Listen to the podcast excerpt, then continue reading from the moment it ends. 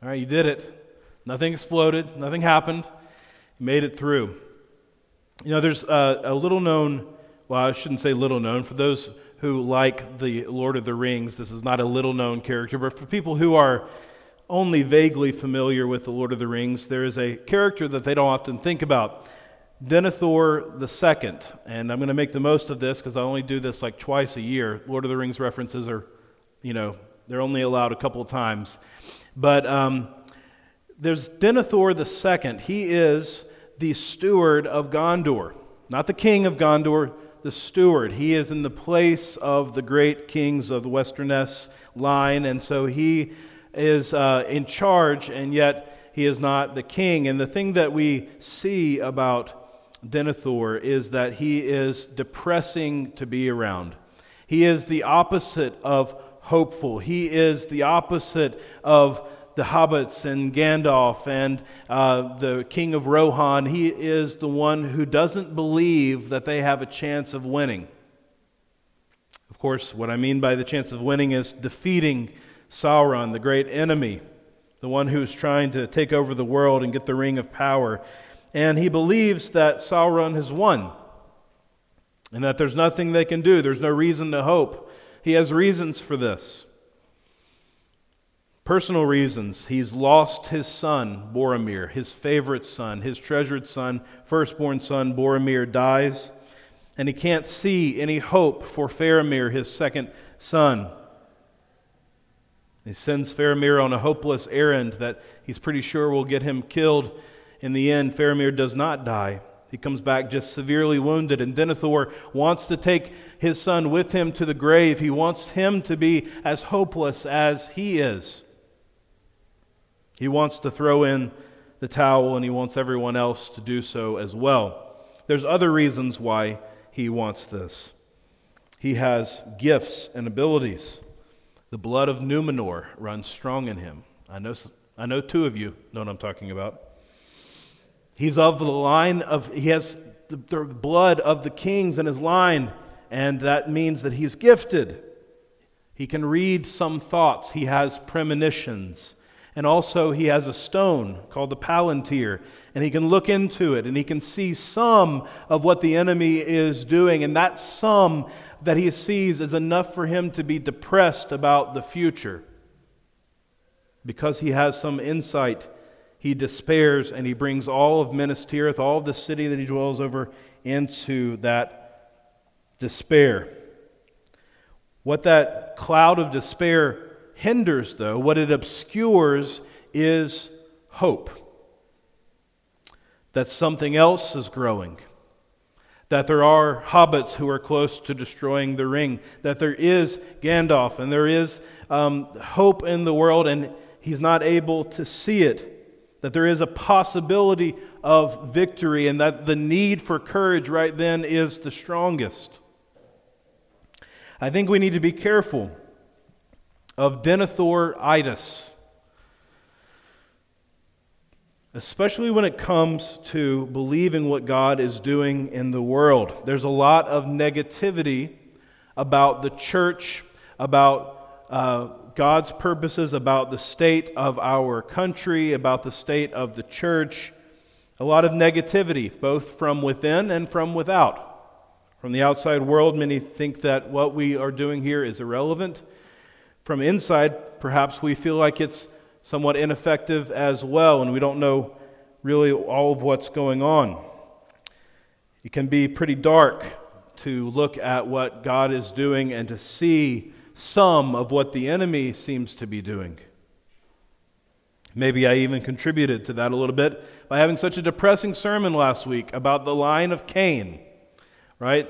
Cain, the, the, the compounding of sin that Cain walked away from God, he murdered his brother, and by a few generations later, we have Lamech exulting in killing, and we see how sin compounds. And even though the grace is there, the, the wrongness of sin seems so strong.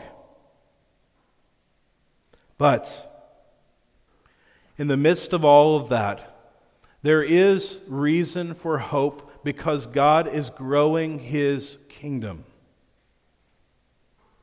And there's a need for courage and a need for recognition that this is His world and His family and His purposes. Yes, as I've mentioned before, Genesis is a perfect book, and there is a perfect kind of layout here to this. This number seven coming up so much of the time, and Cain, the story of Cain and Abel we looked at last week. There are seven times that the word Abel is mentioned, and there's seven times that the word brother is mentioned, and there's 14 times that the word Cain is mentioned. So it seems like this idea is being swallowed up by the Cain, Cain, Cain, the way of Cain, what Jude calls the way of Cain, compounding more than Abel, more than the idea of brotherhood, is the idea of the way of Cain 14 times. But by the end of this section of Genesis, 35 times the word God is used. And by the end of this sto- story overall, in the fifth chapter, it will be the 70th time that God is used. Very intentional. This is a story about the compounding of sin, but more than that, it's the story of God and what He is doing. And we need to make sure that we're not blind to the way that He is growing in the world, even when we feel despair coming in or negativity. And the truth is, He is doing that by creating, and He always has, an alternate community, an alternative community. Here's what I want us to see today. In the midst of generations walking away from God, sound familiar? That's, that's where we are now. It's where the world always is, is, in a sense. In the midst of generations walking away from God, there is always an alternative community where the seed of God's kingdom is growing. There is always a seed growing. There is always a line of faithfulness. There is always a remnant. There is always a people of God. And we see that in this passage how God, in the midst of all the compounding of the generations, and how much people have walked away from God. And by the way, we're going to continue to look at it next week, looking starting with Noah and the flood and going all the way to the Tower of Babel. There is lots of things that we need to see of how dark the world gets, but in the midst of it all, he's building his kingdom and he's growing it through this community. What does this community look like? Three things I want us to see today. First, it is a reproducing community. Now let's just look at this whole idea of a genealogy. Because that's what we have here the story of the offspring of God. Now, that has a lot of implications. The first one is this God is clearly doing this as a way to building his people based on the promise that he made in the previous chapter. Genesis 3:15 is the theme statement of the scriptures.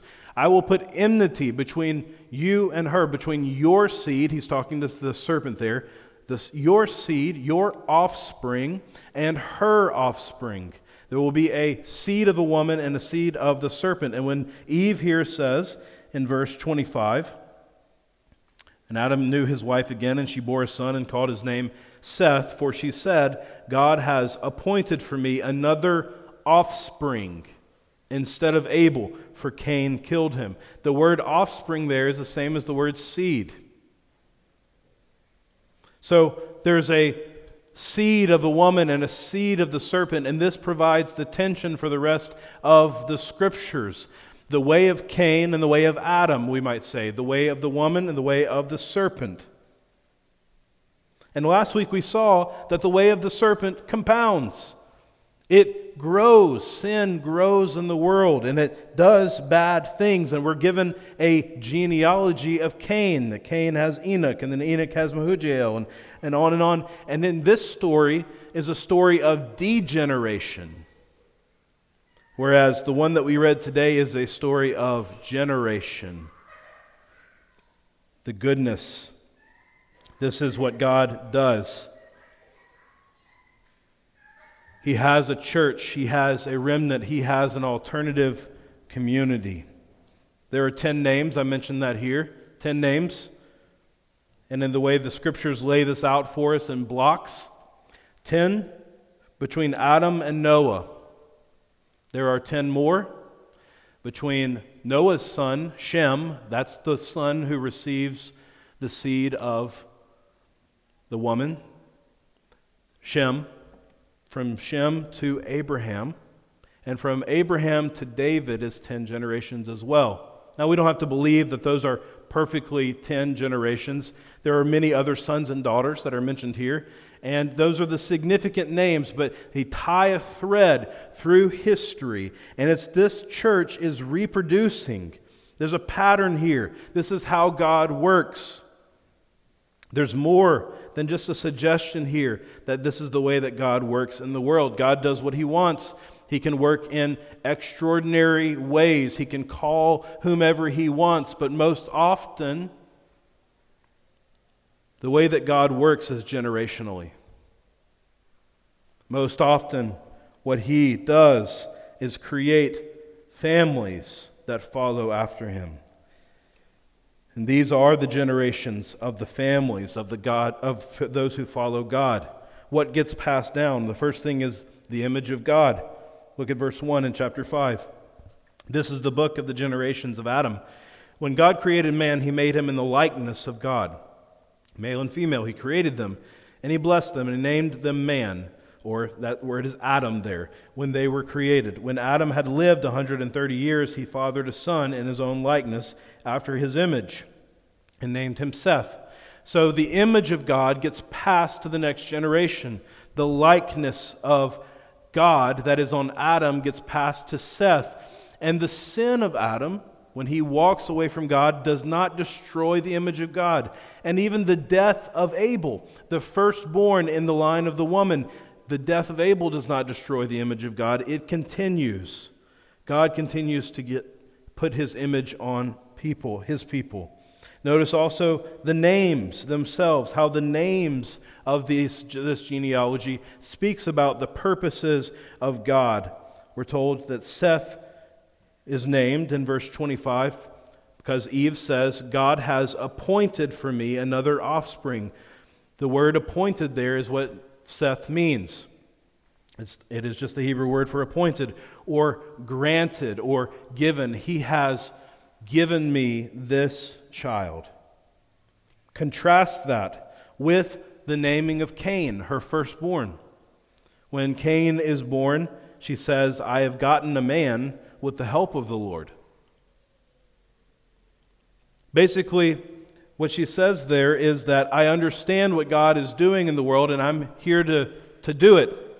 Uh, she's remembering Genesis 3:15 as well, that there'll be enmity between her sons and the seed of the serpent. Excuse me. And when Cain is born, she says, Okay, I've done it. You know, I've, I have born the serpent crusher. The story can end now. But it doesn't end. As we know, Cain is the seed of the serpent. He is of the evil one, as the scriptures tell us. And so, she humbles herself a lot more when she names Seth. If this is the serpent crusher, if Seth is the one, he's the one who's appointed by God, not by me. There are other names, we won't go into all of them, but they have significance. To the seventh generation, we have Enoch.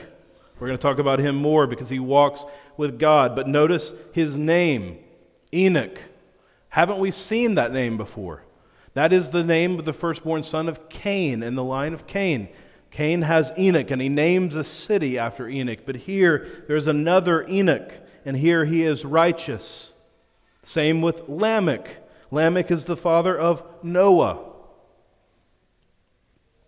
But we've seen Lamech before. He is the one who says, brags to his wives about killing people. And so we see here, even in the names themselves, there are generations that are reversing the curse. And though sin compounds, still God is doing things. He is naming and redeeming the creation. Notice also the ages. We are given the ages of all of these patriarchs And maybe speak more about that in the next passage. God shortens the life of man.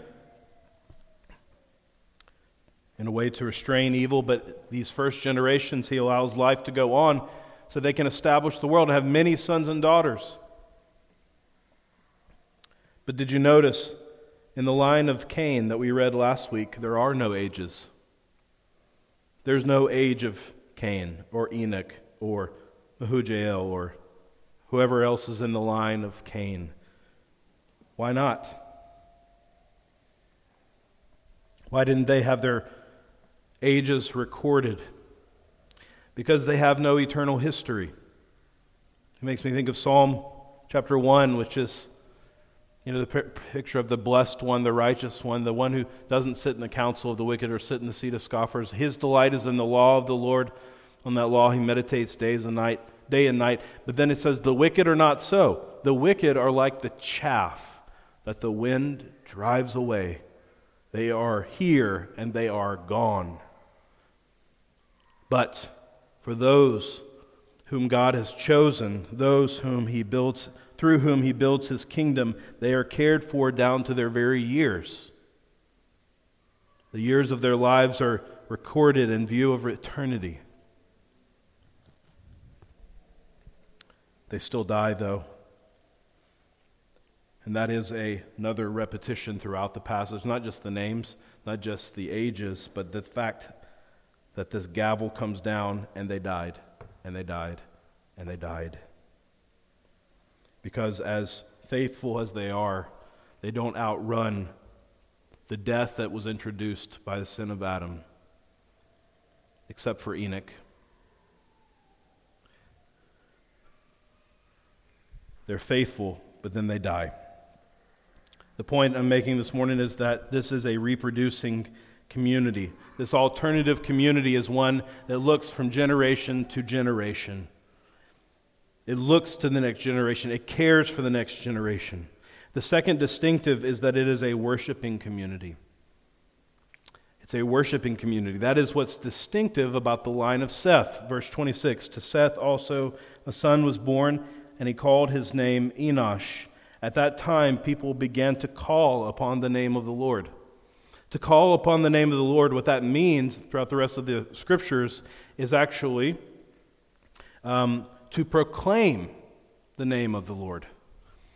So it's not as though they were just acknowledging God and, and calling out on his name, they were proclaiming his name to the world. So, what's distinctive about the line of Seth is that he invents worship, pioneers the worship of God's people. What we get from Cain, the line of Cain, is the start of many things cities, music. If you remember last week, we read that his sons who create instruments of music and instruments of war and cities and great things. And those things are not things that are necessarily opposed to God because God redeems each one of those things. The place where we are going ultimately is a city whose architect and builder is God. He redeems the city, He redeems the music, musical instruments, right? Those who built those instruments, He brings them into the worship service. He even redeems war as He uses it for His purposes to judge the nations. God takes everything that Cain builds and creates and uses it for his purposes. But it's important to see that Seth doesn't begin with his own ingenuity, he begins his line with worship. They call on the name of the Lord. Like Abel, who brought the first fruits before his death. This is what was significant about them. And of course, they did many things. They lived their lives. They had flocks, they had music, they had culture, they had lots of things to celebrate. But what was distinctive about them is that they had a foundation of worship, of calling upon the name of the Lord. And so, what we're doing today, by implication, is we are part of this alternative community by being here to worship, to come to this place today to call upon the name of the Lord, to proclaim Him not just hopefully with our lips and with our external life, but with our very hearts, is what makes us distinctive.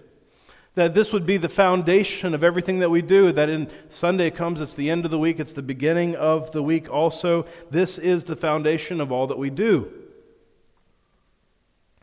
It's what the alternative community does because there still is a seed of the woman and a seed of the serpent. There still is a cosmic struggle. There still is a line of generation and degeneration, and there still is the need to worship God.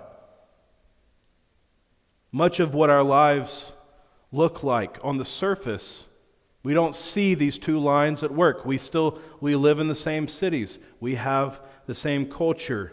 We do many of the same things, but what is distinctive about us is that the foundation of our lives is that we call upon the name of the Lord. And we begin there and let other things fit into that rather than the other way around. Cain never left that first impulse that he had to bring to God what he had already decided he didn't need to bring in his own life. He established himself and then fit God in, and we start with the opposite. We worship first, and then we are free to bring in whatever gifts and good things that he has given us, but they become just a part of our life. We are part of the alternative community. Reproducing, also, we worship, worshiping. Thirdly, and finally, is walking walking with God. This is what is distinctive about this generation as it comes to be. Skipping to the seventh generation, this is Enoch. Look with me at verse 21 and following. When Enoch had lived 65 years, he fathered Methuselah. Enoch walked with God after he fathered Methuselah 300 years and had other sons and daughters. Thus, all the days of Enoch were 365 years. Enoch walked with God, and he was not, for God took him. This is the seventh generation of the seed of the woman. What happened in the seventh generation of the seed of Cain, of the seed of the serpent? We have Lamech. He is the seventh from Adam. And so we have two opposing views here. Two different ways that these lines show themselves. Lamech was known for his taunt against God, Enoch was known for his fellowship with God. And importantly, it's not the phrase that Enoch walked after God. That is another biblical phrase. We see it throughout the kings and the prophets. This king walked after the Lord his God. He walked after him. And the idea there is obedience. It's ethical responsibility. They walked after the ways of God, but this is a different phrase. This is the phrase he walked with God, which is a different biblical phrase that has to do with the priesthood. In the minor prophets, that phrase is used to talk about the priest, the high priest, when he would go into the Holy of Holies, the most holy place in the tabernacle, and later the temple, to be with God. And so Enoch is a priest of the Holy of Holies. He is with God wherever he goes. He then is held up as an example, both in this passage and through the rest of the scriptures. He's an example of someone who lived his life with God, and then even in his non death, we might say, in his transportation, he is with God forever. Or as the poet Luci Shaw says in her short little beautiful poem, Enoch, she says, Enoch crossed the gap another way. He changed his pace, but not his company. That what he did in life is what he does in eternity. He is with God. Only other example of that in Scripture is Elijah the prophet, taken up in a chariot of fire. We don't know how Enoch goes up, but these are the two examples that were given. And Enoch is, as I said, not just an example in this passage, but also for the rest of the scriptures. He gets a place in the hall of faith. In Hebrews chapter 11, we looked at last week, Abel is in that same line, and so also is Enoch. By faith, Hebrews 11 tells us, Enoch was taken up so that he should not see death. And he was not found because God had taken him. Now, before he was taken, he was commended as having pleased God. And without faith, it is impossible to please God. For whoever would, for whoever would draw near to God must believe two things that he exists and that he rewards those who seek him. And that is, in fact, how we please God. It's how we walk with God. The example of Enoch is says that we need to first believe that God exists. Now, not many of us wear the title of atheist this morning, I'm guessing, though if you do, you're most welcome here. But Functionally, we can all be atheists. We can all stop believing that God exists. We can live our lives as if He is not there. And so Enoch believed God existed, but he also believed that He rewarded those who seek Him. And so that is how we also walk with God by acknowledging Him every day, by living in his presence, that he exists, but not only that, that he's a treasure, that he rewards those who seek him. It's noticing and delighting that gives us intimacy with God. And you may say, well, God doesn't seem to do that anymore. He certainly doesn't seem to whisk people away like he did with Enoch here or with Elijah later. I'm not going to expect that level of intimacy in my life, and that's true.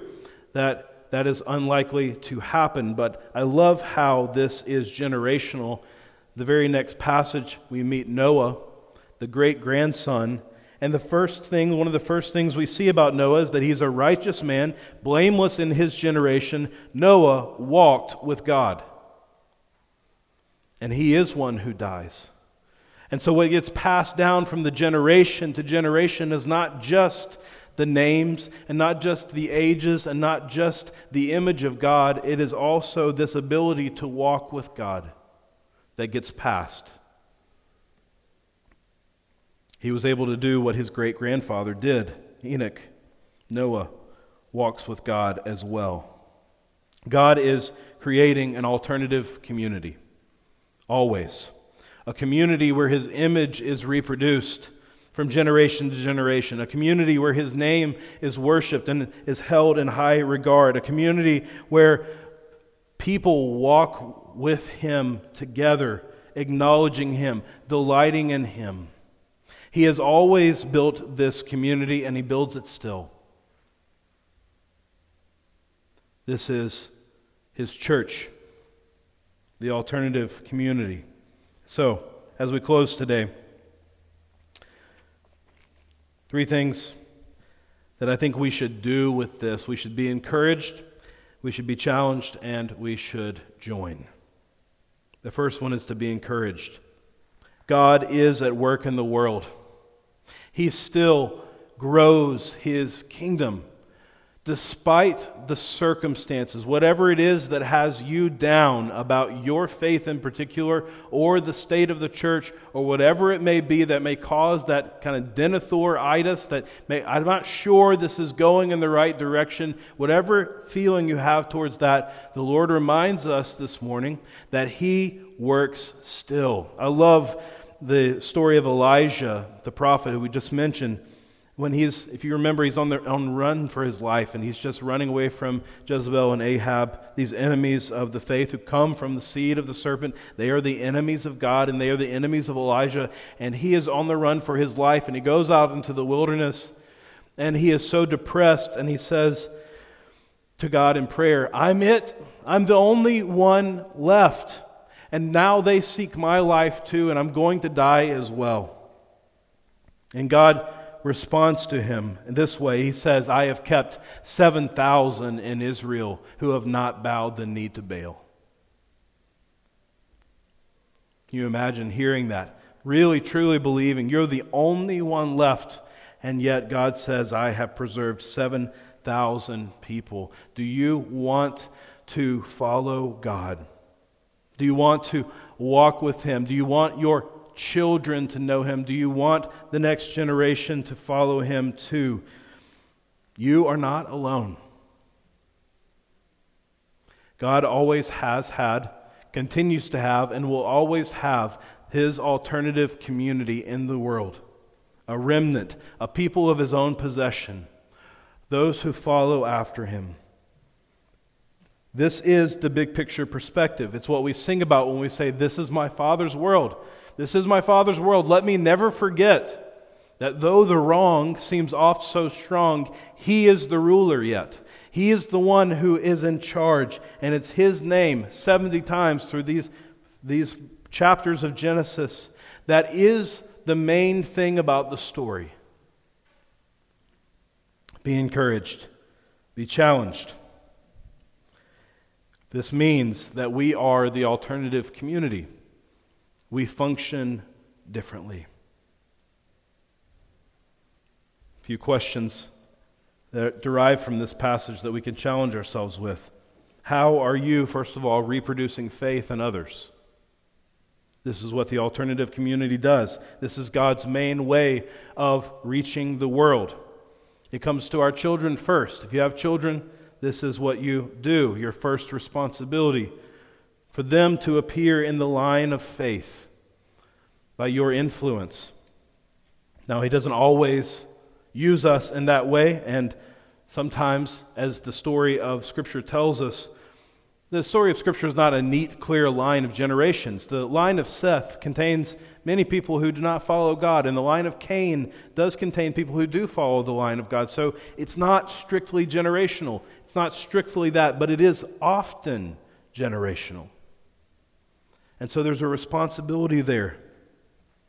If you're not, if you don't have children, whether they've grown up or they're no longer part of your care or you haven't yet been able to, or whatever the reason may be, do know that there are people younger, both in faith and in years to you in this church. And there's a responsibility there for all of us to pass this generationally.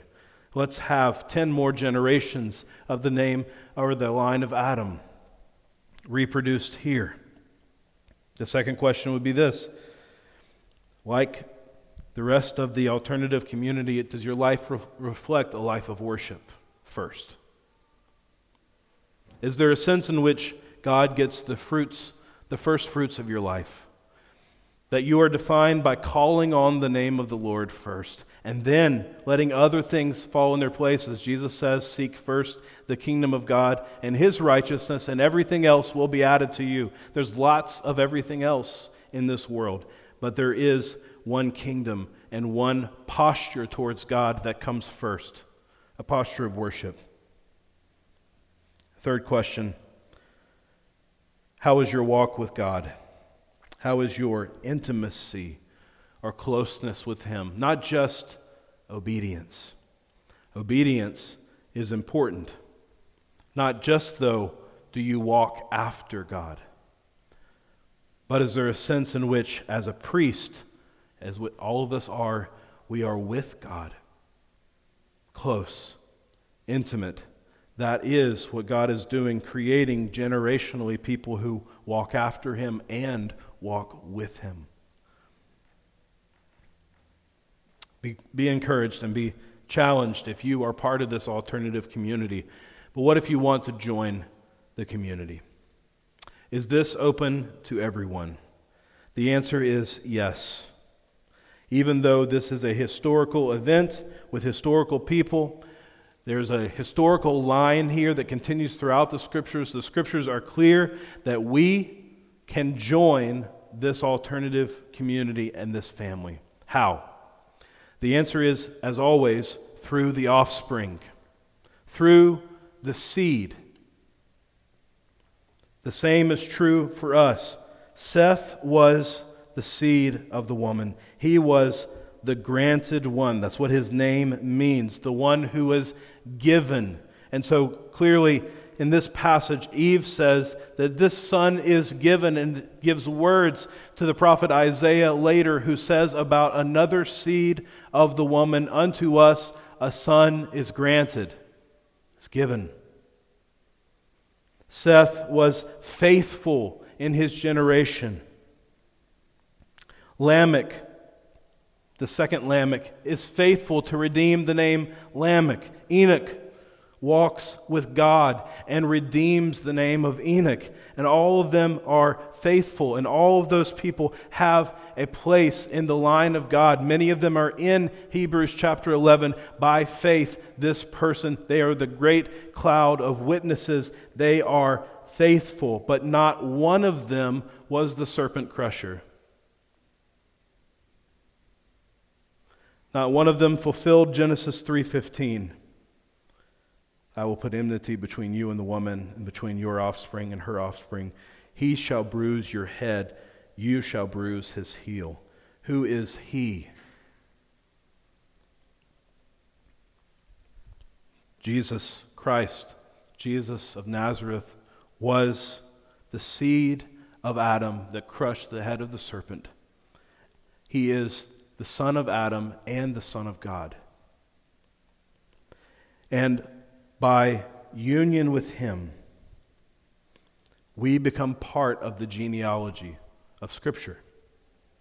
You can be Seth's son. You can be then, by definition, Adam's son, then by definition, the Son of God. How?